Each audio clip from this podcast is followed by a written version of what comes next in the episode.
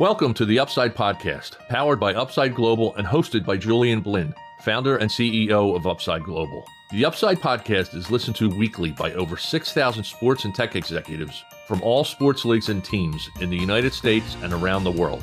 Julian has been developing technologies for professional sports teams for over 10 years and has worked for major tech companies along with sports tech startups. In each episode, Julian interviews global leaders in sports, share knowledge on emerging technology in the sports industry and how these technologies can help improve the performance of individuals and organizations, both on and off the playing field. And now here's your host, Julian Blinn. So today we have the honor to interview Arthur Bernard, the founder of Athletico Ventures, one of the leading firms helping athletes invest in the VC ecosystem. So Arthur, welcome to the show. Hi, Julian. Great. So, Arthur, what I wanted to talk to you about today is first, I want to go over your background and then how you got the idea of launching your tech fund. I would also love for you to talk about your investment philosophy and the things that you're looking for, right, when investing in startups. And then, of course, we'll touch on why you decided to involve athletes to be part of your fund. And then lastly, we'll discuss your advice, right, for anyone looking to start a career in investments. How does it sound? Great. Sounds like a really good agenda. So let's start. Great. Okay. So hey, the first question is, could you tell me about your background? Yeah, sure. So I'm French, as most can hear. Studied business school in France. I did the first part of my career in both across VC and startups. So worked at a French VC firm called Alven. Then worked for Betclic, a bookmaker startup. That started initially in England and then grew across Europe. Spent a few years over there. We, at the time when the company was growing from 200 people to 1,200 in a matter of 3 or 4 years. Yeah. And so that first part of my career across VC and startup was at a time when it was not as cool as today. Mm-hmm. And then after a short... How long ago was that? Couple of years ago? That was 15 years ago. Okay. 15 years ago. And then after a short stint in strategic consulting, I spent the second part of my career in the sports marketing industry as SVP corporate strategy for one of the largest sports marketing companies. We changed names a few times, so some people will know it under the name of Sportfive. Others will know the name of Slayer Sports, depending on the geographies as well. So in a nutshell, I was fortunate to work across the two sides of my current focus. Mm-hmm. I both on the tech ecosystem, both financing and startups, and then on the sports talent side. Yeah. So, how did you get the idea of launching your fund? What was the kind of the ha-ha moment when you said, you know what, I got to do this? So when I was at Sportfive, I was working across all different business units on developing new revenue lines. And within Sportfive, we had a talent management business, mostly based out of the US, actually. Mm-hmm. Working mostly across golf, tennis, and NFL. Mm-hmm.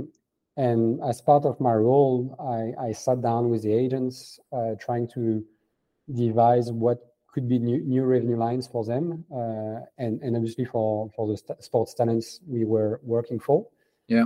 And as you are familiar with the industry, talents started by monetizing their sports talent through prize money and appearance fees and so on, or contract they have with a team depending on the sports. Then they started to monetize their image and likeness through endorsement deals. Yeah. And in the US, when I was working with those agents, it was around 2015, 2016. In the US, it had already been a few years where athletes and their management teams had started to realize the value of the audience and the back books of the athletes as a way to invest in startups. And basically they realized they could leverage that to become successful investors. And it was very obvious in the US with top-tier talents like LeBron James, Kobe Bryant, Kevin Durant, Serena Williams. Mm-hmm. I mean, all the big names you can think of. They were starting to invest quite a lot in tech. And even sometimes some less known names, obviously very good talents, but not as well known, like Andre Iguodala, for instance, who has built one of the most amazing angel investing portfolios. And yeah, they were. And so is Steph Curry, right? Steph Curry has an impressive portfolio of investments. It's got the big partnership, right, with Under Armour. So, I mean, those guys were working on the same team. I mean, they're playing on the same team. So, exactly. And so I saw all these examples in the US and saw it as an opportunity for talent business to develop a new revenue line. Unfortunately, it was not a priority for us at Sportfive back in the days. So I quickly dropped the ball, but kept an eye on the space and kept investigating, having discussions around to understand how those deals were closed. Mm-hmm. There was a book I read I really like, which is A-List Angels, How a Band of Actors, Artists, and Athletes Act Silicon Valley. For anyone willing to understand that space, it's a really good read. And who wrote it? Who wrote the book? Zach O'Malley from Forbes. Okay. I used to be a writer at Forbes. Yeah. So that's how I came up with. Oh, am I probably going to order it on Amazon? I'm sure it's on Amazon, right? Yeah, it's on Amazon. Yeah. Sure. So that's how I came across the idea. And when we sold Sportfive to HIG in 2020, I knew I was not going to stay with a new ownership group. Yeah. And so I started to reassess that specific opportunity. Mm-hmm. More from an entrepreneurial perspective and basically trying to assess whether Europe, where I was based, was ready to replicate what had been going on in the US for almost 2 decades. That's great. So now, when you're looking to invest in startups, right? So what's your investment philosophy and which sector, right, do you tend to focus on today? Yeah. First, the first thing we always share with athletes is not too early. Usually when you start discussing with an athlete and their management teams, they usually want to go in very early because there is that kind of myth or story of an athlete that has earned 100x return on a pre-seed deal. So there is a lot of education to be done to deconstruct that myth. Yeah. So that's the first thing we share with them. On our side, we prefer to step in at Series A stage. Yeah. Basically, once the company has product market fit in most cases, and it's more about accelerating the growth based on early signs of traction. Mm-hmm. Rather than still iterating on the product, because that's not really where we can add value. So in terms of stage, that's first part of the answer. Then in terms of sectors, we tend to be agnostic, but because of the LP base we have, we've looked a lot at consumer impact and sports and media verticals, both from a B2B and B2C perspectives, because that's where it's easier to explain the value. It's not necessarily the only verticals where we can add value, but that's where it's easier to explain. And maybe just one last point on that. I don't think we are ready yet in Europe, but I really want to become more and more agnostic. And in the US, we have an amazing example. I think Kevin Durant was a very early investor in Hugging Face, which is an AI startup. So very far removed from what you could think as an investment for an athlete. Yeah, but that's a huge success, and there is no reason we can't do that in Europe. Not now, but in the medium term.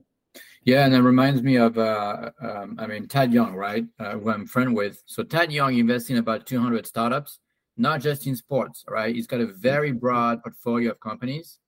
So I think to your point, the athletes are now looking to broaden, right? Not just invest in tech, sports and tech, but, you know, they're very savvy investors, right? Mm-hmm. So it's not just sports and tech. I mean, they're looking at any kind of opportunities, right, that might be a good fit for them.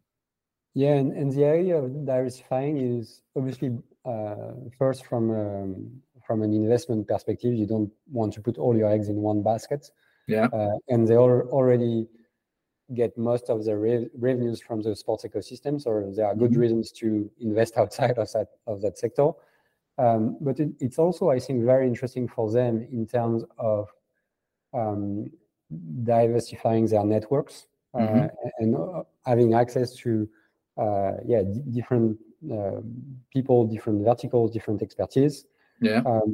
And also from an intellectual perspective, a lot of them are sharing with us that they want to see something new. I mean, they live and breathe sports every day.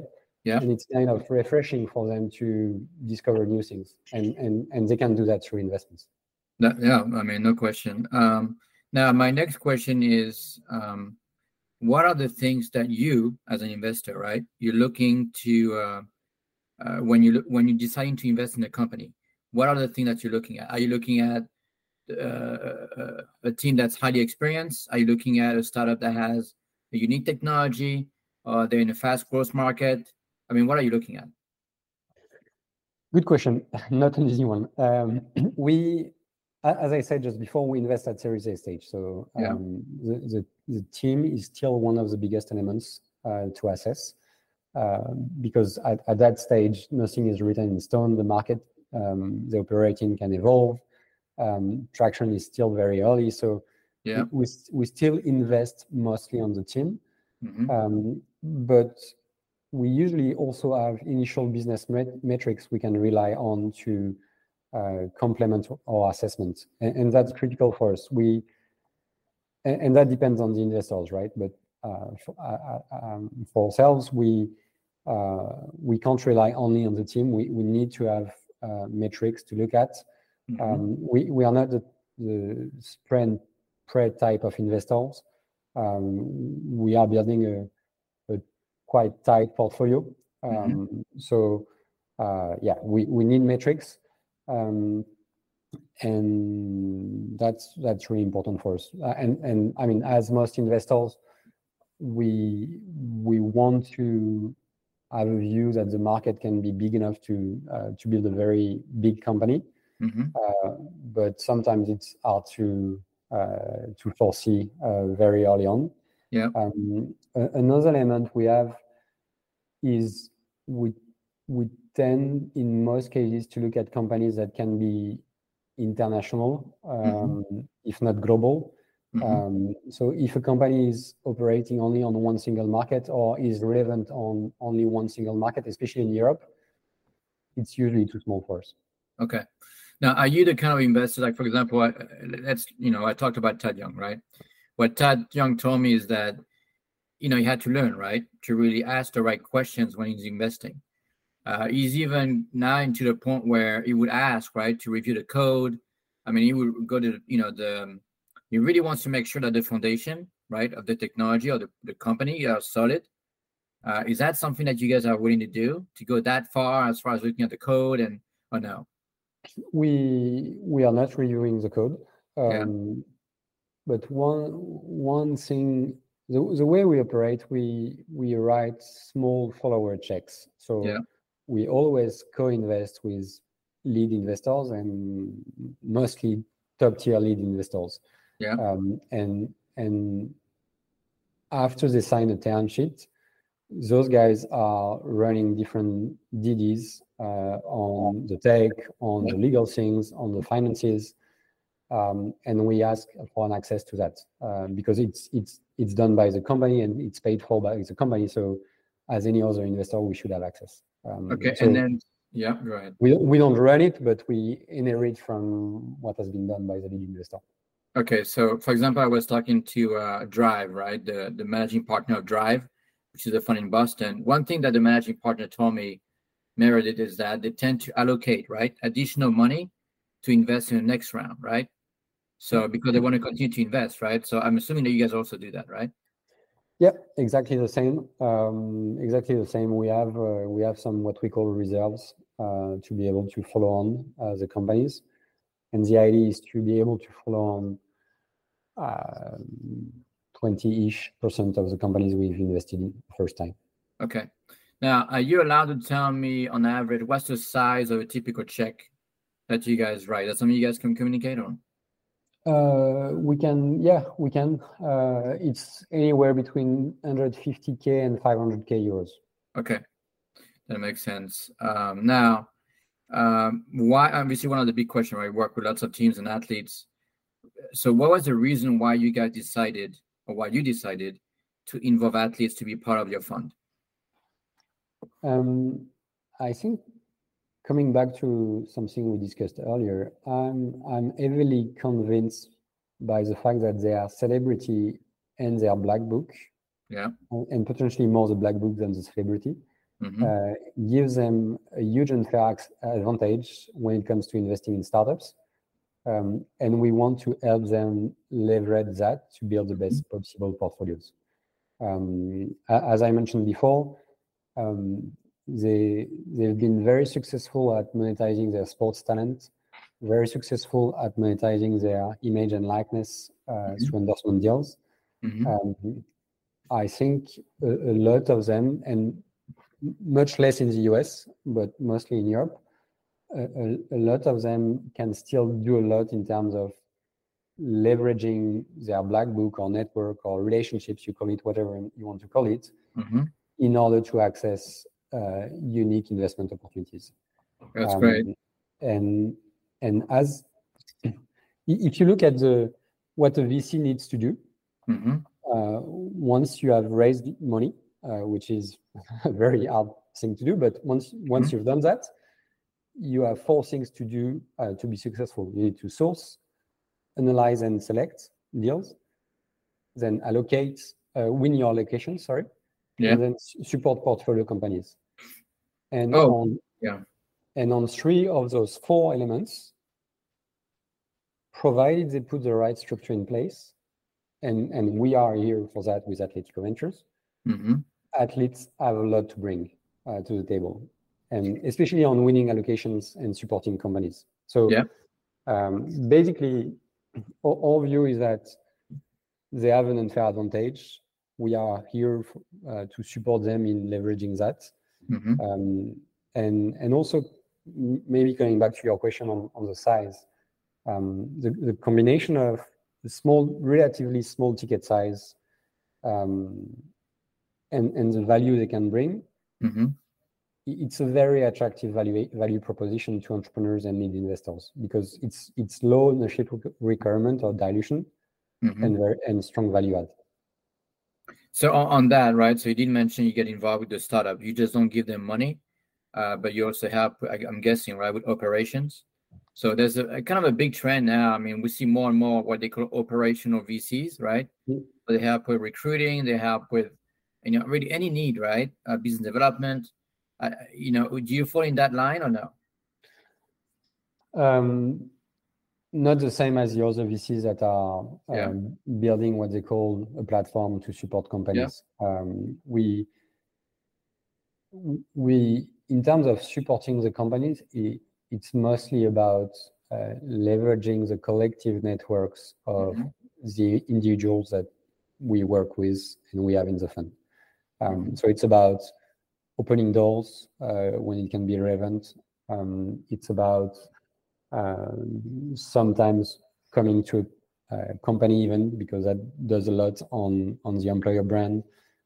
So there are plenty of things you can do, but we don't play the same roles as the other VCs, and we don't want, because that's not where that's not our value add. We let them do that and we try to do different things. Well, I think that, it's a full-time job, right? And if you're going to help startups do XYZ, I mean, you could be spending do this all day long, right? So, and to be honest, from time to time, we will definitely do that as well. I mean, there is one portfolio company where, strangely enough, we were the ones introducing them to their next lead investor. I was not expecting us to be doing that, but we built a strong network within the ecosystem. So if we can help do it, we'll do it. Yeah, that's great. Now, you know, before I get to your last question, how would you say are your plans, right? What are you trying to accomplish for the next, let's say, 12 months, right? Are you looking to do X amount of investments? I mean, what are you looking to do? What are your goals, I guess? Yeah, a strong focus for us now is to invest the first fund the best we can. So, the clear priority for the next 9 to 12 months is to find the right opportunities.